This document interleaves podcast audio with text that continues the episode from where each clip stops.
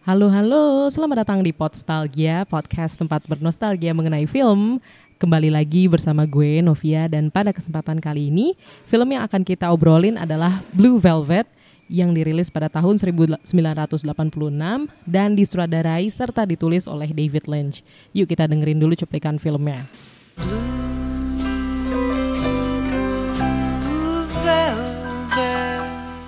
Are you the one that found the ear? One name that keeps coming up is this woman singer. The first thing I need is to get into her apartment. I don't know if you're a detective or a pervert.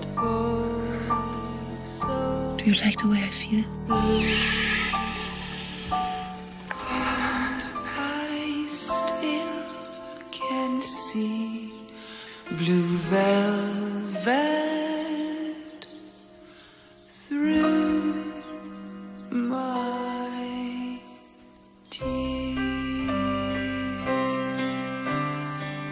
a strange world, isn't it?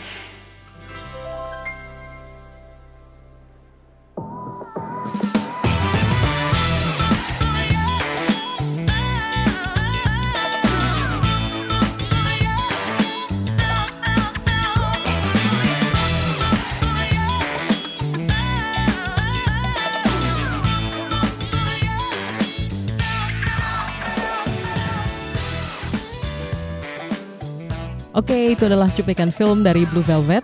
Sekarang gue sudah ditemani oleh seorang c- blogger ya.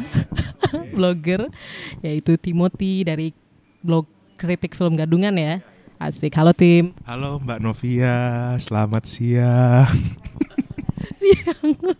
Jadi gue langsung aja nih. Ini eh, spesial banget sih menurut gue pemilihan Blue Velvet ini akhirnya ada film David Lynch di Podstalgia setelah 80-an episode.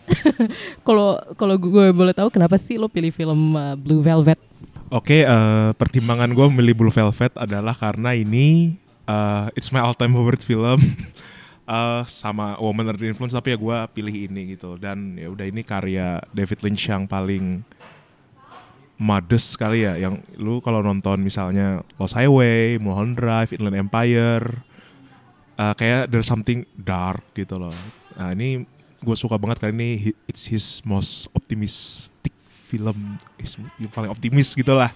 Udah, Unik sih karena ketika lo bilang optimistis karena karena kalau gue pribadi sih eh, ngerasa emang lebih clear ya maksudnya nggak se mungkin lo bilang eh, optimistis yang satu lebih pesimistis gitu kan yang lain-lain emang feelnya nggak sepesimistis. Misalkan Mulholland Drive gitu kayak abis nonton kayak oke langsung kayak ditinggalkan perasaan yang apa menyebalkan gitu. Kalau gue sih agak agak kesel gitu ya sama endingnya. Cuma kalau menurut lo kenapa sih film Blue Velvet ini bisa memancarkan kesan optimistis apa dari awal film udah dibangun gitu kan dari karakter tokohnya apa dari mungkin dari musik Blue Velvet yang sebenarnya agak sendu cuma cuma mungkin bikin kesan optimis gitu eh basically film ini kan filled with symbolism gitu loh. Kita tahu David Lynch itu adalah basicnya dia seniman.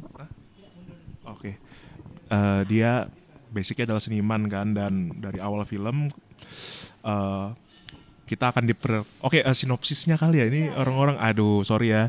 Jadi ceritanya tuh eh, Jeffrey Beaumont dia disuruh balik kuliah sama emaknya karena bapaknya kena stroke dan dia nggak ada duit gitu kan. Jadi anaknya balik ke kota asalnya untuk ngelanjutin kerjaan gitu loh pulang kampung lah ah, terminal kuliah mungkin. Nah dalam perjalanannya itu dia waktu jalan dia tuh kayak nemu telinga di suatu field gitu kan Eh, ya udah dari situ dari telinga itu perjalanan dia tuh menuju dunia yang misterius tuh dimulai gitu loh. Nah eh, kenapa optimis? Di awal film tuh kayak kita kayak dikasih lihat opening apa ya? Opening yang damai kita apa ya dari shot bunganya tuh opening filmnya Blue Velvet terus lagu Bobby Vinton diputar kan si War Blue Velvet lalalala ada pemadam kebakaran lewat ada anak-anak nyebrang bapaknya nyiram eh, tanaman. Tapi tiba-tiba keterangan itu tuh berubah oleh kayak gerakan-gerakan serangga di bawah tanah. Ketika gua nonton pertama kali kayak eh, uh, jujur aja ya, gue basicnya tentu Mulholland Drive duluan gitu loh. Itu adalah something yang kompleks, breakthrough. BBC apa Guardian tuh malah bilang itu film terbaik di abad 21 gitu kan. Ekspektasi gue tinggi kan sama Blue Velvet. Tapi ternyata gue malah dikasih drama misterius yang sederhana gitu loh. Endingnya ya oke. Gue pertama kali nonton nggak terlalu suka ya. Tapi gue ada merasakan suatu hal yang berbeda gitu ketika nonton film ini. Eh, kita dikasih lihat dualisme. Tema yang paling keren dari film ini dan amplok di dunia ini adalah uh, dua dunia gelap dan terang. Misalnya kita karakter Jeffrey, dia tuh kayak karakter yang kayak di tengah-tengah gitu loh. Sementara ada Sandy yang temen dia kan mau pacak gebetan mungkin itu dia kayak nge-shine bright light gitu loh kayak sementara di sisi lain ada Dorothy Fallon dan Frank Wood dan kawan-kawan dan kita belum ngomongin Frank Wood which is one of the greatest antagonist ever in my opinion. Nah tema dualisme nih menarik gitu loh. Kita ngeliat Jeffrey Beaumont sebagai karakter yang apa ya clear cut. College boy yang punya moral yang yang misteri yang yang menyukai misteri apa. Tapi tiba-tiba di sisi lain ketika dia melakukan apa ya masuk ngintip apartemen Dorothy Fa- Dorothy siapa? Dorothy. Dia mulai succumb in the darkness gitu loh. Dan ini sangat simbolistik dan gak dikasih lihat secara eksplisit gitu loh. Ada adegan di mana dia nanti mulai nampar Dorothy Valance which is shocking gitu loh. Terus dia nangis kan ketika ingat adegan itu. Dan di situ dia kayak oh gue pelan-pelan jadi Frank Wood gitu loh. Itu adalah tema dualisme yang menarik gitu loh. Kita bisa relate sama kehidupan kita gitu loh. Lu jalan ke mall misalnya lu ngeliat orang-orang di mall itu ya ya kok kalem, kok tenang, kok enak bisa beli apa-apa. Sedangkan lu keluar mall lu tiba-tiba ngerasa oh kok society ini sefaktab ini gitu loh. Kok semua orang sekeras ini hidupnya gitu loh. Ya kayak we live in dualism gitu loh. Dan itu kayak gua pertama nonton kayak nggak nyangkut. Terus setelah nonton oh gini toh. Kayak kehidupan siang dan kehidupan malam kayak hal yang mau kasih kita kasih lihat ke orang dan hal yang nggak mau kita kasih lihat ke orang gitu loh. Lynch mengeksplor tema itu dan nggak mau ngasih jawaban. Gue kita mungkin nggak sepakat sama endingnya terlalu hopeful gitu loh. In the end the lights will overcome the darkness gitu kan. Ya itu buat some people yang punya reality check yang bagus itu bullshit gitu loh. Tapi untuk punya keinginan seperti itu tuh yang harus kita punya sih. That's dualism yang gue suka di Blue Velvet ya. Terus tema lainnya yang menurut gue nyamplok, yang bikin gue masuk, yang men-trigger gue untuk belajar filsafat dan psikologi adalah voyeurism. Tema voyeurism tuh dieksplor dengan bagus di sini. Eh, waktu Jeffrey Beaumont ngintip ya, karena ada shot yang dia ngintip dari lemari gitu kan. Well, di situ ya gue nggak tahu ya zaman dulu apa sih film yang ngeksplor tema voyeurism gitu loh? Di mana hero kita yang ngevoyeur dan hero kita tuh adalah orang yang katakanlah 90% morally good gitu gue ini mungkin goblok sih alasannya tapi waktu gue nonton Blue Velvet nih terus selesai nonton gue tuh nonton insert mama gue zaman dulu kan ya biasa lah siang-siang kan ada insert gosip sekarang terus gue liat emak gue nonton gitu loh. Wah ini video apa ya dulu ya kalau nggak salah tuh ya. Siapa sih pengacara yang punya selir itu? Ya udahlah oh Meriam Belina sama Hotman Paris. Jadi Meriam Belina Meriam Belina ya udahlah Hotman Paris. What's the difference gitu loh? Emak gue nontonin Hotman Paris sama Jeffrey Beaumont ngintip Dorothy Valance dan segala macam tetek bengeknya. Itu kayak apa ya kan ketika bayangin ketika lu di kamar nih lu sendiri lu tuh jadi subjek kan. Ketika ada orang ngintip lu peran lu dari subjek tuh berubah jadi objek gitu loh. Karena dia mengamati. Kalau kita nggak sadar kan kita akan melakukan hal yang kita biasanya lakukan. Tapi kalau kita sadar itu kan ada perubahan perilaku gitu loh. Dan gua rasa apa yang Blue Velvet sampaikan tuh masih relevan statementnya itu we all love voyeurism in some way gitu loh.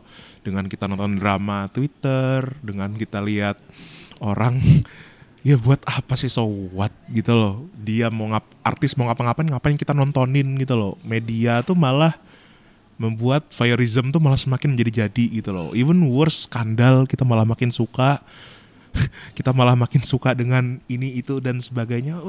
We are Jeffrey Beaumont gitu why? Is it our basic instinct gitu loh? Apa kita semenikmati itu melihat something yang tersembunyi dari orang lain? What's the point gitu loh? Dia nggak ngasih jawaban why itu tugas sains mungkin. Tapi ya ketika nonton ya gue merenungkan itu gitu loh even sampai sekarang dan kita belum ngomongin sinematografinya atau adegan yang tiba-tiba nyanyi dan itu sih ada Wow. Udah gila sih itu top banget sih. Maksudnya kayak dari Timothy ngomong soal voyeurism lah, soal kesan hopeful yang ada di sini itu itu menurut gue sangat memperlihatkan kalau emang Timothy seneng banget sih sama film Blue Velvet ini. Dan dan apalagi bagian voyeurism sih. Maksudnya kayak gue beberapa kali baca mengenai Blue Velvet ini terus memang ada orang yang nyentil voyeurism cuma kayaknya baru Timothy yang benar-benar ngejelasin dengan contoh yang enak apalagi dengan perbandingan dengan insert gitu loh tapi tapi nggak bisa dipungkiri juga sih sebenarnya kita kan ada hubungannya nggak sih sama manusia yang merupakan makhluk sosial? Jadi kita kadang butuh informasi juga mengenai apa yang dilakukan orang lain gitu. Apa makhluk sosial ini terbatas dengan saling bantu aja gitu kalau menurut lo sendiri? Maksudnya dari dari cerita lo tentang voyeurism terus dengan apa manusia yang penasaran dengan apa yang dilakukan orang lain gitu secara langsung menjadikan orang lain itu objek gitu Uh, kalau kita nonton Blue Velvet sendiri tuh Jeffrey Beaumont tuh kan karena pengen itu karena dia murni penasaran kan di awal. Uh, dia ditawarin Sandy untuk lo tahu nggak nih sebenarnya kuping ini punya siapa? Kuping ini sebenarnya punya suaminya Dorothy Valance loh. Dorothy Valance tuh siapa? Sebenarnya semua kejadian ini bermula dari kegoblokan dua orang. Anak kuliah dan anak sekolahan yang kepo gitu kan dan it leads to one thing things things things and other things gitu loh. Karena kita penasaran aja sih gitu kan. Keinginan untuk menolong. Nah ini ini yang kita mau pertanyakan dari Jeffrey Beaumont. Dia tuh kenapa sih sebenarnya capek-capek sembunyi di lemari? Sampai kan kalau kita nonton kan dia sampai buat dapetin kunci apartemennya dia sampai nyamar jadi petugas apa sih pembasmi hama gitu kan. What? Dia dia tuh cuma pengen tahu gitu kan. Dan kalau dibilang pengen nolong kan dia di pertengahan gitu lah yang baru akhirnya anu. Gue tiba-tiba di entah kenapa gue bisa ngomong gue pengen nonton lagi nih karena gue punya Blu-ray-nya di rumah tapi di Kalimantan sana. Iya sih. Pokok gue nonton oke gue harus beli Blu-ray-nya. Yang reguler dan ternyata sekarang keluar kriterianya anjir udah. Itu satu. Yang kedua gua rasa itu emang kalau kita manusia ingin menolong ya apa sih yang mau kita tolong dari Hotman Paris gitu loh misalnya. Oke dia kayak seseorang yang nggak butuh pertolongan gitu kita sebenarnya kayak pengen tahu aja gitu loh. Kayak some way Lynch tuh mengeksplor rasa ingin tahu kita yang it leads to what? Nothing. Nggak malah nggak berfaedah. Yang ada trauma loh. Gue gue kalau jadi Jeffrey tau trauma sih? Nyaris mati lah digebukin. Di ya dapat bisa sama anak ya Isabel Rose ini kan anaknya Ingrid Bergman kan ya. Ya gue gue nggak bakal nolak sih. Untuk oh, eh tapi tapi ya pertanyaan lu kan tadi nolong kan ya. Kayak enggak sih menurut gue tuh cuman kita cuman makhluk yang rasa ingin tahunya nggak terbatas bahkan hal yang nggak relevan dan gak ada faedahnya pun kita pengen tahu gitu loh. Itu sih yang gue rasakan kita nonton Blue Velvet. Uh, banyak hal yang di sini di film ini gue belajar gitu. Gue mau cerita ya basic gue kenapa gue nonton Blue Velvet. Gue suka Mulholland gue suka Twin Peaks sih lebih tepatnya daripada Mulholland Drive itu menurut gue serial TV yang ini out nggak apa-apa ya kan David Lynch nggak oot dong tenang aja Oke, eh gue iseng nonton Twin Peaks kan karena sam orang-orang bilang ini adalah TV series yang invental dan punya cerita yang wah wah wah wah gitu lah. Ya udah deh gue nonton. Apalagi Cal MacLachlan gitu loh yang jadi special agent Dale Cooper di Twin Peaks. gue nonton sampai tamat terus kayak anjir ada serial TV kayak gini I mean di tahun itu eh gue terbiasa nonton serial TV itu kayak model CSI, The X Files, di mana serial TV itu ceritanya tuh satu episode. Serial TV kan formatnya tuh kayak lu pulang kerja, lu nonton satu episode, terus lu udah gitu loh nonton. Maksudnya serial TV kayak Star Trek dan lalalala tuh didesain supaya lu tuh nggak perlu nonton episode selanjutnya sebelumnya untuk ngerti episode ini gitu loh. Mungkin ada main cerita utama gitu loh, tapi kebanyakan tuh per week gitu loh episodenya. Twin Peaks tuh did something yang pertama untuk pertama kalinya mungkin ya mungkin bisa dikoreksi dia cerita tuh yang berani tuh punya grand plot gede dan berani lanjut terus dan lu harus nonton satu episode untuk ngerti episode lainnya episode lainnya episode lainnya. Dan itu adalah contoh yang akhirnya sertif kayak Lost ikutin Game of Thrones Breaking Bad The Wire Sopranos dan sebagainya gitu loh. David Lynch berani ngetek risk itu gitu loh.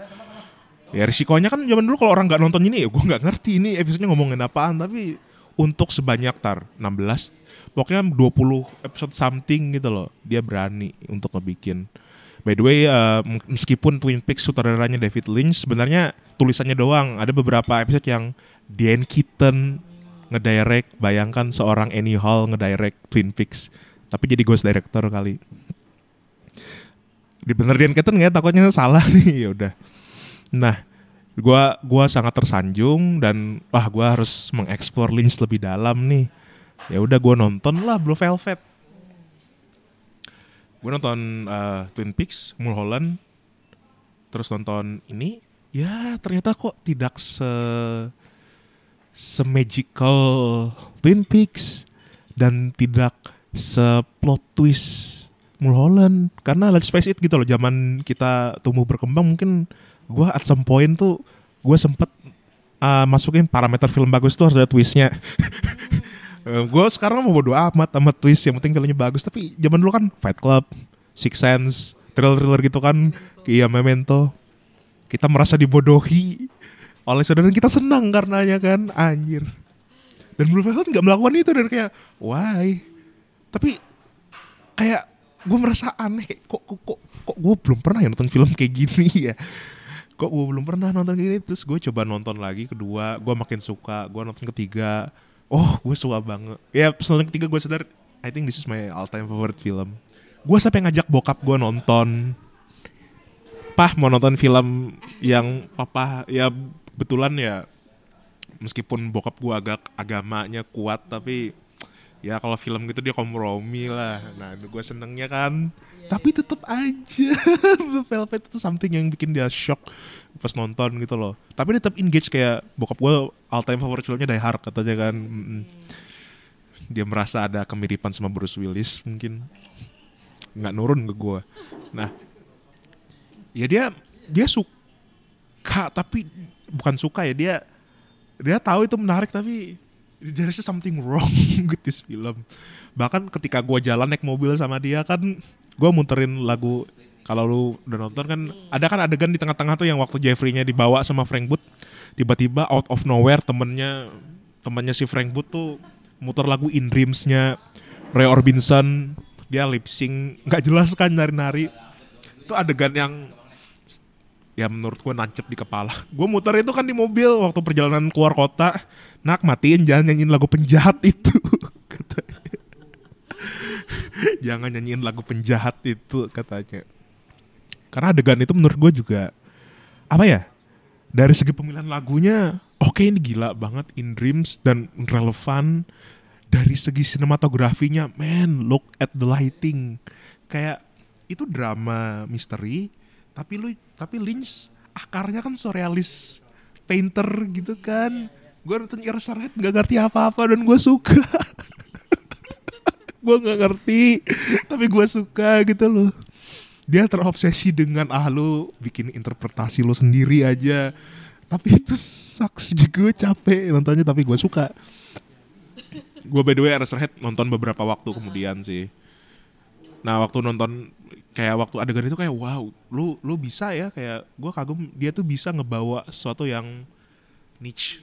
Ya mungkin Blue Velvet bisa dipandang niche gitu loh tapi niche banget sih. Tapi jangan salah loh si siapa ya? Lu tahu nama saudara itu nggak sih? Toy Story 3 Leon Rich Leon Rich kan it is one of his favorite film. Lu bayangin something se se se Blue Velvet itu adalah film favorit saudara Coco dan Toy Story 3 gue juga kaget sih anjir otak orang kok kayak gue juga. Nah eh gitu sih dia ngebawa sisi artistik dia gue gua gue sepakat sih kalau Lynch mungkin lemah di screenplay kali ya karena cerita dia tuh selalu dream logic dan sebagainya. Bahkan ketika dia mencoba sekonvensional ini bikin film jatuhnya biasa tapi dari tema karakter gue ini film paling berkesan secara personal sih. Kalau nonton pintu terlarang Joko Anwar gue at some point gue mutusin untuk gue nonton eh, pintu terlarang tuh 2011 waktu gue jadi fanboy Joko Anwar sekarang enggak sih by the way. Gue gue kira dulu itu adalah Sevi eh, oh kenapa malah ngomongin Joko Anwar sih? Maaf Pak Jok. Tolong bikin sesuatu seperti pintu terlarang lagi oke? Nah eh gue nonton pintu terlarang lagi setelah nonton Blue Velvet dan ada adegan di opening Blue Velvet itu kan kayak pagar bunga sama itu ternyata dimasukin Joko Anwar juga di itu sebagai homage dia terhadap David Lynch mungkin kita bisa juga lihat di tato dia kan ada tato gambar Lost Highway gitu. Ya udahlah itu itu film favorit Lynch semua aku punya Blue Velvetku. Oke dari segi artistik kita ngomong apa lagi ya, ya yang bisa kita korek-korek dari David Lynch.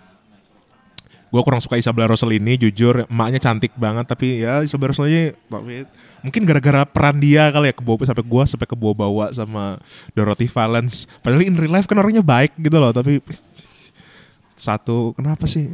Kenapa ya kita tuh suka tertarik sama perempuan dengan mental bermasalah? Gue gue juga sih tapi nggak ngerti juga gue eh pemilihan lagunya oke terus nah yang paling gua yang paling paling paling gua suka banget dari David dari film ini adalah ketika ini adegan favorit gua ya. Jadi setelah Jeffrey nge-witness semuanya ini sebelum di pertengahan film. Dia ngom, ngajak Sandy keluar naik mobil terus ngomong. Sandy nanya cerita lu mau cerita apa? Nih ya tiba-tiba si Jeffrey itu kayak tarik napas histeris dia ngomong sambil terseduh-seduh gitu loh. Dari dari awal film kan dia sok-sok jagoan gitu kan. Ganteng sih tapi goblok. Terus nih ya lainnya nih. Why other people like Frank? Why are there so many trouble in this world? Gue kayak iya sih. Wah gitu loh kenapa kenapa ada dia tuh kayak pertanyaan fundamentalnya tuh kenapa bisa bisa ada orang-orang kayak Frank? Kenapa sih bisa ada masalah yang nimpa orang-orang gini? Kenapa banyak masalah sefaktab ini? Dan itu cuman mungkin satu masalah yang dia hadapi gitu loh. Sementara in real life beh mungkin kalau mungkin kalau gue nggak punya keinginan untuk nonton ragam film-film yang akan keren gue udah mati aja dari dulu kayaknya. Itu loh kayak kayak kayak dia bertanya jawaban Sandy itu hopeful gibberish bagi gua. Kayak ya burung-burung mungkin ada cahaya nanti akan conquer dark setelahnya tapi gua nge-spotlight pertanyaan dia gitu loh. Di situ tuh mungkin keresahan David Lynch eh, kita mungkin bisa sepakat ya MBTI itu soft science yang gak akurat. Tapi kan gua basic gua INFP nih gua INFP Lynch juga gitu loh. Ya mungkin di satu sisi gue bisa ngeliat ya gue dreamers yang pengen hidup ideal nggak ada kejahatan nggak ada apa nggak ada kekerasan seksual nggak ada ini. Tapi ya ada aja gitu loh. Dan gue ngerasa kok bisa kayak gini gitu loh. Ya mungkin karena kita nyari hidup tuh ada makna there's some point in this life. Meskipun sebenarnya nggak ada kita kayak terlempar ke dunia ini terus kita merasa orang yang salah harusnya dihukum dan orang yang harus ini. Tapi kok realita nggak berjalan kayak gitu gitu loh ya karena random gitu loh. Semua itu absurd gitu loh. Dan ya kayak apa yang kami bilang gitu loh kalau semakin dipikirin lo semakin gila gitu loh. Dan lo bakal punya tendensi untuk bunuh diri gitu loh. Dan dari situ kayak oh wow this is so relatable. Oh, udah setelah itu dah gue nonton film-film lebih banyak lagi. Ada yang lebih bagus mungkin. Ada yang lebih secara plot twist, secara acting, secara apa. Gue terekspos dengan ragam film dari gue at some point juga pernah sampai kayak tergila-gila sama film Jepang. Kurosawa, Kobayashi, Ozu, Mizoguchi. Dan secara personal gue merasa itu gerakan sinema yang paling masuk. Apa karena kita orang Asia mungkin? Iya, jadi gue oh iya baju gue ini ya, padahal French New Wave. ya udah sih baju gue French New Wave tapi ya udah hati gue tetap di Japan Golden Age ya, pokoknya sebelum 70 sebelum 70 lewat hati gue di film itu tapi ya, but it's still good deal. I don't know. I still kalau ditanya orang film favoritmu apa? Blue Velvet gue bilang. Even though David Lynch is not my favorite film director, ya Paul Thomas Anderson boy. Karena dia ya gitu sih yang gua agak sayangkan juga David Lynch sudah tua kan. Udah, maksudnya his last film is Inland Empire gitu loh. Gue berharap sih dia bikin karya lagi setelah ini. Eh kok gue banyak banget gue yang ngomong ya. Lu lu lagi deh nih mau nanya mau nanya apa gitu. Gak apa justru bagus dong karena kan ngomongin Blue Velvet. Jadi yang yang emang milih Blue Velvet, yang tahu banyak soal Blue Velvet itu harus banyak ngomong gitu. Kalau gue kan justru juga cuma casual aja kan nontonnya kan.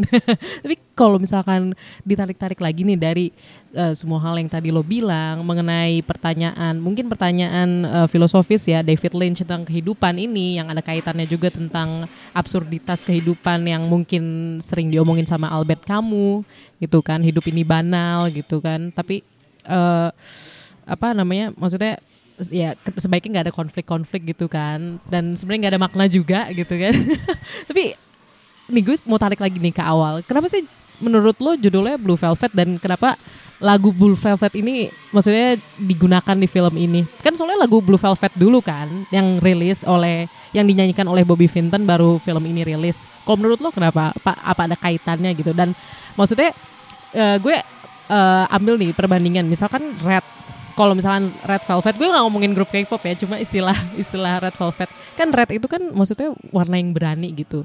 Blue itu kan kayak yang lebih kalem ya kan dan velvet itu kan sebenarnya melambangkan sesuatu yang lebih kalem makanya kan red velvet tuh warna merahnya merah marun kan biasanya dan blue sama velvet itu kan berarti kayak memperlihatkan dua sisi kalem yang bisa dibilang ya nggak se apa ya berapi-api gitu nggak happy banget nah menurut lo gimana? Gua nggak tahu jawabannya. Nggak menurut lo aja. Oh, nggak gini. Soalnya gini, gua nggak pernah mau nyari tahu Blue Velvet kenapa. Karena gini, ini gua baca nih interviewnya uh, waktu David Klan Laura Dern tuh kan setelah Blue Velvet dia main di Wild at Heart. Jelek banget by the way. Ah, kenapa David Lynch bikin Dune? Itu film sampah banget. Kenapa? Lu ayo kena ayah dan kita jangan ngomongin Dune gue gue sakit hati nonton itu. David Lynch loh. Dia dulu ditawain Star Wars malah bikin bikin buat dari Star Wars episode 6 cuman dia tolak. Untung dia tolak. Oke okay balik lagi. Laura Dern kan kerjasama bikin Wild at Heart terus dia bikin Inland Empire. Nah judul Inland Empire nih ditanyain uh, lu kenapa sih judulnya bikin Inland Empire ya? Jadi ceritanya tuh sua, ditanyakan si David Lynch nanya laki lu tuh tinggal di daerah mana sih? Oh di daerah Inland Empire. Terus David Lynch bilang ya udah gue namain film itu Inland Empire because because nih ya nih ya Because katanya because I love inland and I love empire. Jadi inland empire. Otaknya gimana? because ya kalau blue velvet ya, ya udah sih.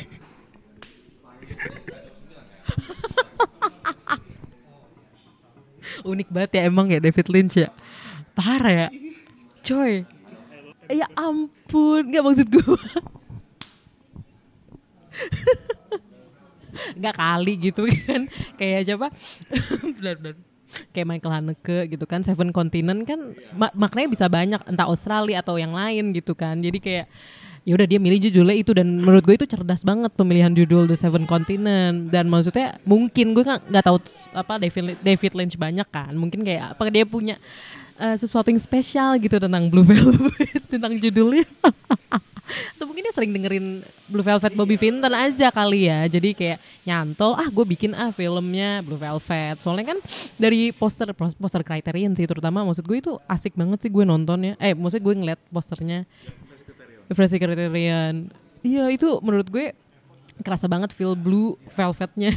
Apalagi kan ada ada itu kan dua tokoh eh, utamanya. film bokep itu kayaknya kayak gua gua gua agak menyayangkan ya pembelian poster film Blue Velvet ada Kyle MacLachlan nggak pakai baju sama si Isabella Rossellini pakai gaun. Itu kayak anjir ini kalau orang lihat film itu ah ini mah kayak basic instinct kali disamain gitu tapi lu perhatiin dah kayak ya judul-judul filmnya Eraserhead gua bahkan nggak tahu kepala penghapus tuh artinya apa.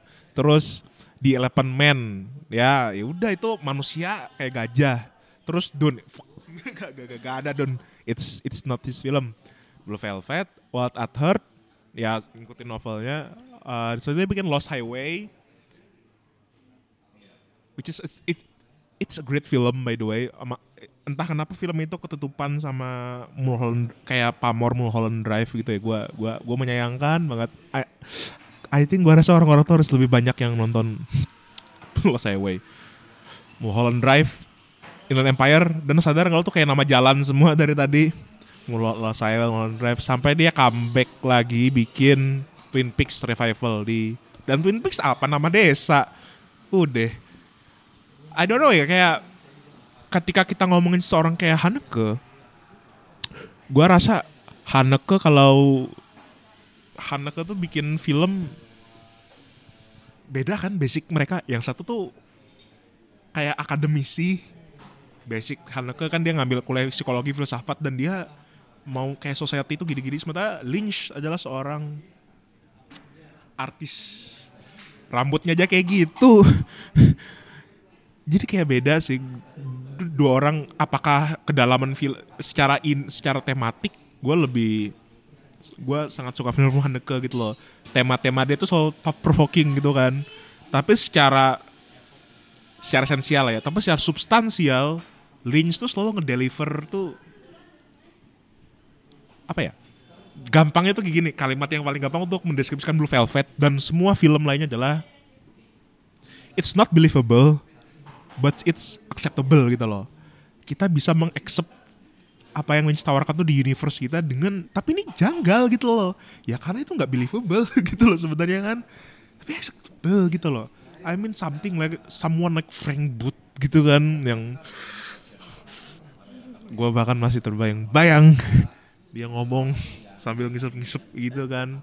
Gue masih kebayang dia apa itu pemerkosaan mungkin tapi gue masih kebayang lah gimana se sedisturbing itu dia sebagai anu. By the way Lynch waktu directing Blue Velvet kan Frank tuh banyak banget ngomong fuck katanya kan. Let's Oke ini gue di cafe dan gue pengen ngomong ya udah dia ngomong let's fuck I'll fuck anything that moves. Wahahaha gitu kan. Almost ada kata fuck di tiap wordnya. Tapi ketika Dennis Hopper diarahin Lynch ketika Lynch mau ngarahin dia ngomong itu Lynch tuh ngomong that word katanya. That word. Hopper langsung kayak anjir nih orang lu lu bikin bikin karakter sedisturbing ini tapi lu di set nggak berani ngomong. Wah kayak gitu sih dan kita belum ngomongin Frank Booth lagi di mana gue ngerasa dia equivalent Darth Vader sih. Maksud gue itu karakter enggak kayak kayak apa ya? Di sini di mana karakter antagonisnya itu bahkan ngelampauin protagonisnya gitu loh. Kayak kita nonton Dark Knight. Ya oke okay, Batman. Tapi ya Joker at some point gue setuju sama Joker sih ya chaos gitulah. Frank Booth aduh tapi gue uh, tuh berhasil banget gue benci banget. Dan dan biasanya nih ya antagonis tuh kan dibikin apa ya mungkin lo bikin apa ya sesuatu yang bikin kita bisa relate gitu loh. Dan kita merasa simpati dan punya mixed feeling. Di sini Frank Booth tuh digambarin kayak bener-bener asal muasalnya nggak jelas dia tuh kayak hadir sebagai teror gitu loh. Dia hadir sebagai antitesis Sandy gitu mungkin dan orang-orang di sisi kehidupan sana dan menurut gue bagus sih karena I think Blue Velvet tuh semuanya tentang simbolisme tentang tentang simbolisme dan tentang apa ya? Dua sisi kehidupan gitu. Dan dia rasa ya gue nggak perlu bikin Frank Wood masa kecilnya kayak gini. Sehingga lu mesti simpati dan lu punya mixed feeling. Dan Indian dia mati. Dan lu merasa enggak ya udah lu matiin aja Frank Wood pakai pistol gitu kan. Ya udah.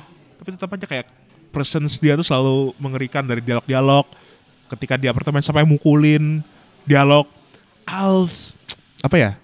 Eh dia oh pemilihan lagu love letter Kate Lester yang pokoknya si Jeffrey dibawa ke tengah-tengah entah entah berantah gitu terus muterin lagu love letter eh bukan deng salah itu masih lagu in dreams love letter tuh di belakang belakang waktu penggerbekan penggerbekan jadi itu kayak nge-foreshadow sih.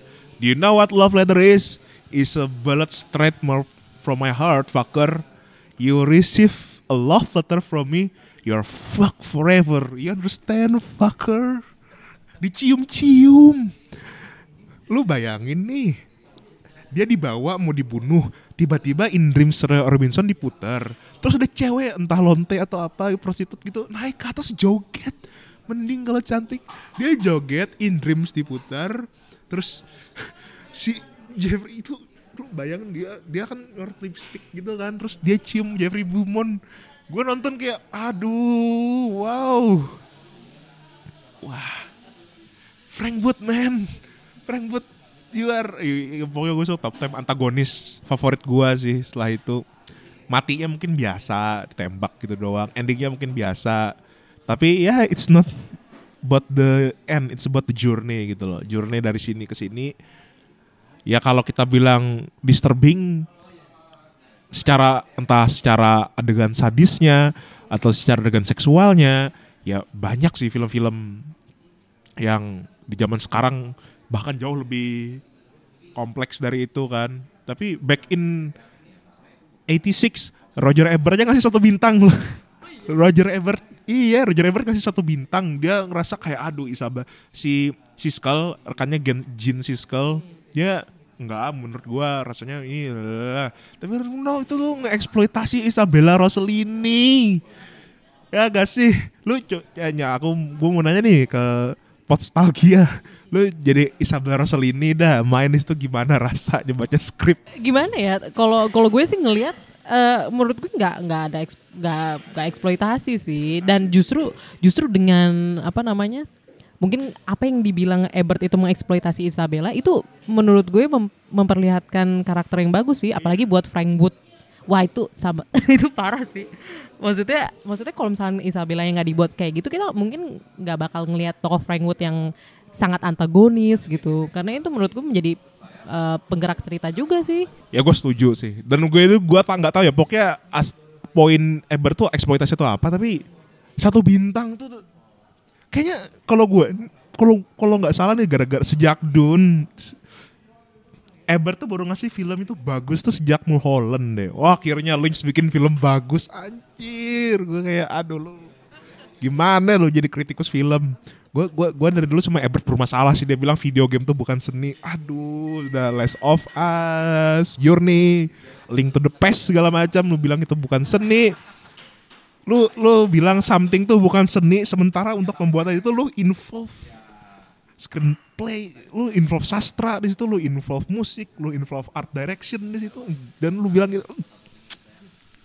Rest in peace by the way gue cukup tapi ya dia bikin dia rekomendasi film dia yang bagus cuman Blue Velvet nih lo masya Allah gue gue lu ngasih satu bintang kan lu bayangin jadi bonus bonus ekstra itu review Ebert ngasih bintang satu Aduh, gue nonton kan, aduh, kok ini jadi bonus feature, reviewnya jelek.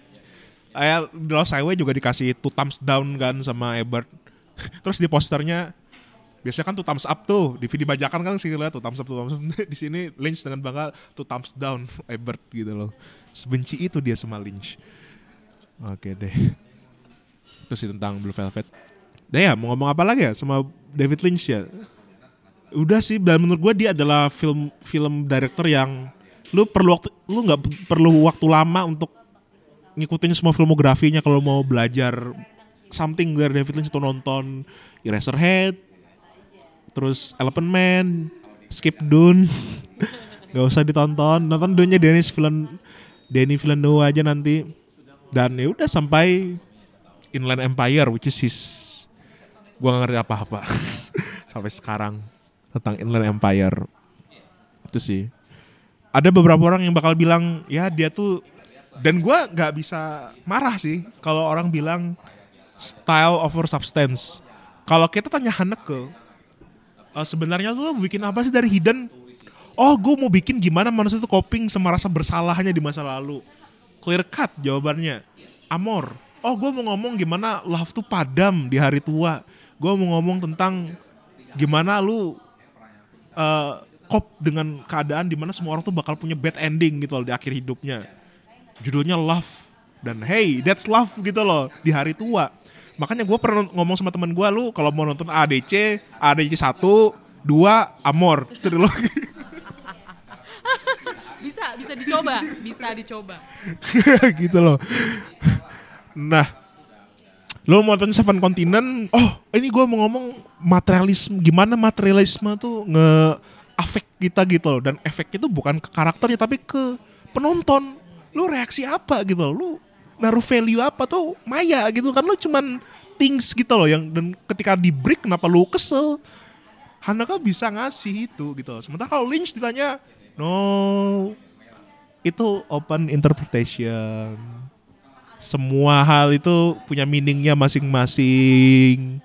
Uh, ya gue ya benar sih lu tapi bagi beberapa orang ya it's style over substance. Makanya the audience tuh bahkan Laura Dern dan Jeremy Tirox ya kalau nggak salah namanya ya suaminya si Jennifer Aniston tuh dulu dicerai sih. Mereka nggak ngerti apa-apa Inland Empire tuh film apa sebenarnya gitu loh. Gue nggak ngerti Lynch bikin apa tapi gue ikutin aja gitu loh dan gue mau ya iya sih. Ya sih nggak apa-apa. Dan kalau kalian yang dengar nostalgia merasa Lynch gitu nggak apa-apa sih memang emang orangnya kayak gitu. The question here adalah kalian menikmati atau enggak gitu loh oke. Itu sih. Dan gue sangat menikmati Blue Velvet still gitu loh. Dan gue masih ada gue tuh masih menunggu hari di mana gue bisa nemukan film yang bisa nge-replace ini gitu loh dari hati gue gitu loh. Entah kenapa semua kesederhananya tuh works gitu loh semua dualisme. Ya I mean Kyle MacLachlan is not a, dia nggak ak- dia bukan aktor yang hebat gitu loh. He's not dia nggak sekali Daniel Day Lewis gitu loh. Dia setelah Blue Velvet karirnya apa? Masuk serial TV gitu.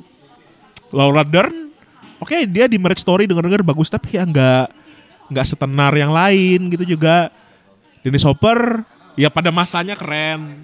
Tapi ya meninggal kan udah Easy Rider It's Great dan ada apa dia juga main di Apocalypse Now. Sisanya aktor an unknown Sabla Rossellini oh ya main di Enemy juga kan Denis Villeneuve. Tapi ya udah gitu loh dari acting biasa. There's some uh, dari cerita juga yang gak ada yang dia gak akan masuk the greatest plot twist atau ending yang mencerahkan atau apa karena endingnya rasanya artifisial banget tapi di journey gitu loh dari perjalanan dari awal ke akhir di Blue Velvet nih gua rasa kalian belum kalian kayaknya yang belum nonton Blue Velvet kayaknya belum nemu kali pengalaman kayak gini karena I've seen so many film dan Blue Velvet ya tetap kayak something yang unik gitu loh. Perkara suka nggak suka tuh belakangan tapi dia ngasih lu world yang yang kayak gue bilang tadi apa sih ya not believable but acceptable. Ya gue belum nemuin ini sih di selain film-filmnya David Lynch. Even si gila Alejandro Jodorowsky mungkin El Topo Santa Sangre pernah nonton gak sih lo? Eh, El Topo. Dan maksudnya gue gue sendiri juga seneng gue pribadi seneng banget dokumenter Jodorowsky's Dune. Uh itu luar biasa banget. Kayak gue belum pernah kayaknya ngeliat orang sepede Jodorowsky dan maksudnya dia sangat antusias gitu sama filmnya. Padahal filmnya nggak ada. Itu itu menurut gue kayak wow banget. Gue pas nonton kayak takjub. Tiba-tiba udah kelar aja filmnya. Kayak dia ngeliatin apa storyboard terus kayak dia ngejelasin itu. Kayak dia tahu banget sama film tapi nggak ada filmnya. Dan dia tetap pede. Itu menurut gue adalah sebuah hal yang spesial sih. Emang Jodorowsky itu juga one of a kind Dia juga dulu sempat ribut kan sama David Lynch. Maksudnya maksudnya kayak ah dunnya malah David Lynch yang bikin. Cuman pas nonton kalau nggak salah di dokumenter dia jadi kasihan nggak mungkin. I mean dua orang ini adalah dua orang gila gitu loh. Oke, satu bikin Eraserhead, satu bikin El Topo gitu loh. Satu bikin Elephant Man, satunya bikin which is uh, The Holy Mountain tuh it's a masterpiece sih lo harus nonton itu gue nonton mata gue mau berdarah rasanya itu itu it's it's not believable and it's not acceptable gitu loh. Tapi di akhir dia bisa ngasih pesan yang uplifting gitu kayak keren sih Dali Mountain. Dan semasa sangre tapi setelah tiga film itu ya basicnya kan sama-sama seniman lah ya. Dia lebih komik sih. Ada juga komik-komik dia bagus mungkin lo bisa baca. Tapi ya itu sih. Gue sangat menyayangkan kenapa dia nggak bikin Dune karena ambisius. Kan buku gede tuh yang dia kasih lihat gitu loh ini gini gini gini gini gini gini. Bahkan itu sangat melenceng dari dari novelnya Frank Herbert Dune. Dan gue I think it, it will be his great tech gitu loh kalau dia sampai jadi bikin karena sayangnya kemarin kan keterbatasan budget atau teknologi kali ya. Bayangkan kalau sampai Dune David Lynch jadi, ini udah jadi kan. Dune-nya Jodorowsky jadi. Terus Dune-nya Denis Villeneuve jadi. Terus kita compare tiga-tiganya dunia ini indah. Cuman ya itulah banyak harapan nggak terwujud gitu loh. Terus sih. Lu mau ngomong apa kayaknya gue banyak banget ngomong dari tadi. Gue fanboy David Lynch soalnya, silakan. Kayaknya tapi kayak ini padat banget sih isinya. Ini Timothy, Timothy and David Lynch. Thank you banget loh tim, asli. Maksudnya gue pengen banget lanjut, cuma pasti kalau lanjut nih juga kita bakal 24 jam kali ya ngomongin David Lynch, terus nanti satu-satu bedah. Jadi eh, dan buat teman-teman mungkin teman-teman Nostalgia yang belum nonton Blue Velvet atau David Lynch, coba banget, coba aja tes gitu nonton. Kalau misalkan gak suka ya udah nggak apa-apa. Kalau suka ya udah bagus gitu. Dan apa namanya? Buat teman-teman yang mau tahu lebih lanjut soal Timothy, mungkin bisa di follow sosmed atau mungkin blognya juga. ya ya gue jarang upload gue udah jarang nulis sih kritis dulu karena tersiksa kuliah tapi Timothy kalau mau Twitter ya Timothy Stefano follow aja at Timothy ya nanti kan di post ini Instagram gue lagi deactivate karena lagi sakit hati jadi ya udah sih gitu aja. turut berduka. Tapi semangat banget sih, gue seneng banget sih dengerin eh, ocehannya Timothy di sini. Gue berasa kayak ambil kelas David Lynch dan film. Thank you banget tim sekali lagi. sama-sama ini ya udahlah jangan lupa eh, saksikan terus nostalgia ini gua gua jujur aja nih baru denger akhir-akhir ini kan dan wow ini keren pembicara-pembicaranya gitu kan dari Mas Hikmat Darmawan jadi nantikan ya Mbak Novi dan pembicara-pembicara yang pasti lebih gila dari saya dan lebih keren sih karena ya saya cuma mahasiswa semester akhir Gak, gak, apa hubungannya ya? Kalau keren keren ya, nggak usah dilihat status-status lain ya. Sekali lagi thank you banget tim. Dan terima kasih teman-teman Potsalgi yang sudah mendengarkan hingga titik ini dan sampai jumpa di episode selanjutnya. Bye bye.